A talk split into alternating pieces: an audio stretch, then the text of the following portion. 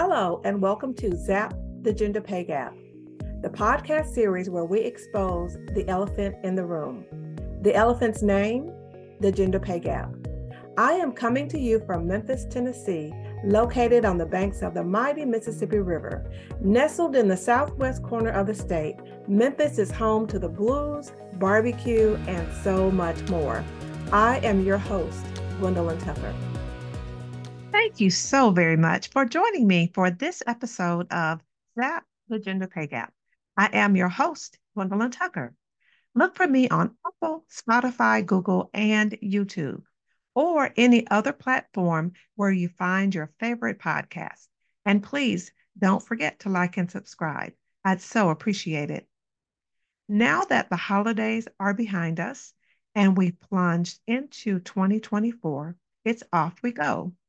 It hardly seems possible that we already have one week under our belts. As my grandmother used to say, my, how time flies. Yes, it does.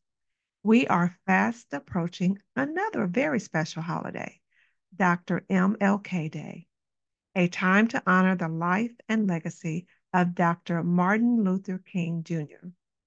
Just last night, I stumbled upon a keepsake I wasn't looking for it, but there it was. It's a shirt I inherited from my father. He loved wearing it. When he passed on, it was passed on to me. It reminds me of our times together so fondly. Guess what's on the front? A picture of Dr. Martin Luther King Jr., his name, and these words celebrating his dream. My father was a big man. The shirt is 4XL, and it swallows me up. But when I slipped on my daddy's shirt, I instantly went back in time, all the way back to my childhood. It was as if Scotty had beamed me up. If you're a Star Trek fan, you get my meaning. I started thinking about how, as a little girl, our family listened to Dr. King's speeches. None of this streaming stuff. No, we had albums and records that played on an old fashioned record player. For all you newbies out there, you might not know what I'm talking about. Anywho, back to what I was saying. We listened to his speeches so much that I could recite some of the words by heart. Not only as a child, but as an adult, my dad and I would watch videos of Dr. King's speeches. Instead of turning to the TV, we would turn to the laptop and watch on and watch it on YouTube. Even now, as recently as today, I took time to listen to some of my favorites, such as Where do we go from here? That's a very timely question, especially at the beginning of this new year full of possibilities. Another one that I like, The Drum Major Instinct, and another, Remaining Awake Through a Great Revolution. But my favorite, and possibly the most popular, and I imagine you are very familiar with this one, is his I Have a Dream speech.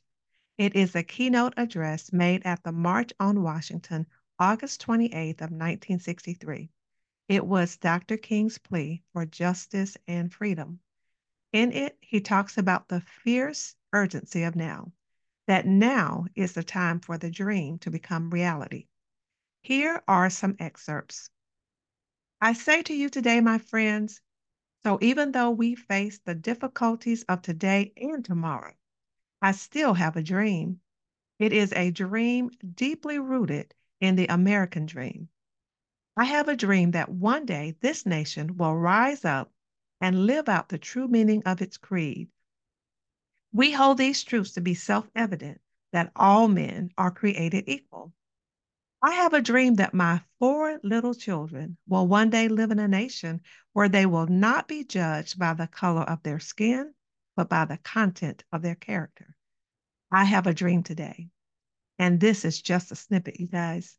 Can you imagine what it would have been like to actually be there, to hear Dr. King deliver the keynote address and experience the event live and in living color? Boy, that must have been quite powerful. I am so very sure that people who were there left there forever changed. Did I hear you say, so Gwendolyn, what does this have to do with the gender pay gap? And my reply, I'm so very glad you asked, my friend. It's this. Very few people knew and realized that Dr. King's work during the civil rights movement was not only focused on Black people or people of color, he advocated for racial justice and economic justice too. He advocated for equal rights for all people, men and women, regardless of ethnicity. In one of his lesser known speeches, The American Dream, are words written in the preamble of the Declaration of Independence. The substance of the dream is expressed in these, in these words we hold these truths to be self evident that all men and women are created equal, that they are endowed by their Creator with certain unalienable rights, that among these are life, liberty, and the pursuit of happiness. This is the dream. What about you? What do you dream about? I looked up the word dream, and guess what it said? One definition of dream is it's a series of thoughts, images, and sensations occurring in the person's mind during sleep.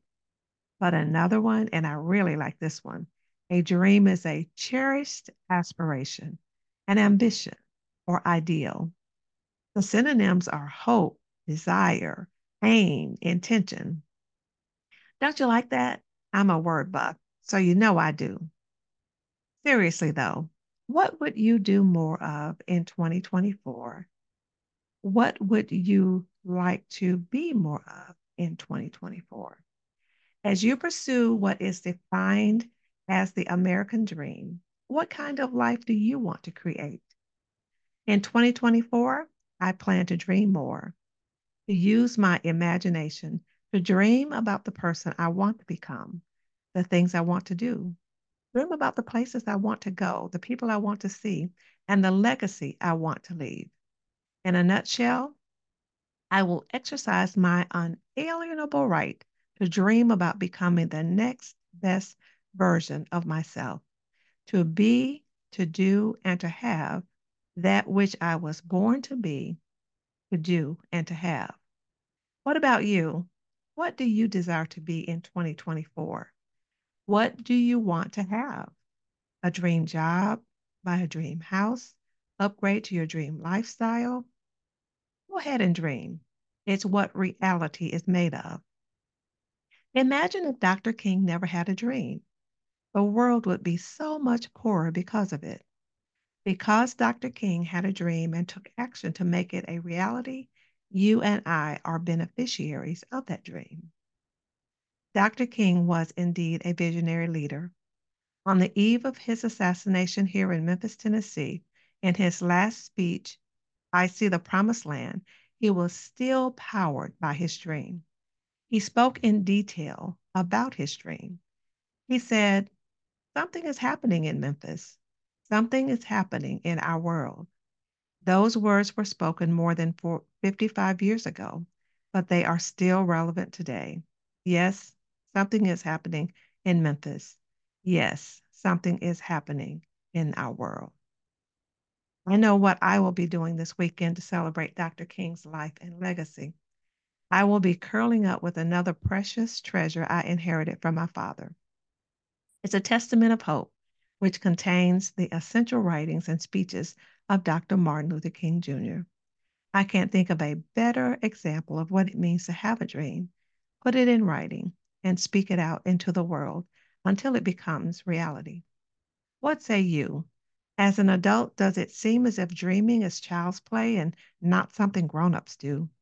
But before abandoning the thought altogether, try it. Try this.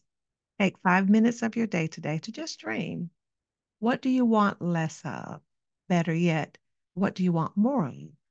What would your life look like with more of what you want and less of what you don't want? I'd love to hear what you have to say. As I bring today's episode to a close, my hope is that you will choose to dream more in 2024. Drop yes in the comments if you made the decision to, do just that, to dream more in 2024. I do thank you so much for joining me today. please consider sharing this episode with another woman in your world and ask her to join us next time. On this Dr. MLK Day, please join me in celebrating Dr. King's life and legacy. They may have killed the dreamer, but memories of the dreamer and his dream are still very much alive today. I look forward to seeing you here next Wednesday at noon Central Standard Time for the next episode of ZAP, the Gender Pay Gap. Until then, please be warm and well. Thank you for joining me for this episode of ZAP, the Gender Pay Gap.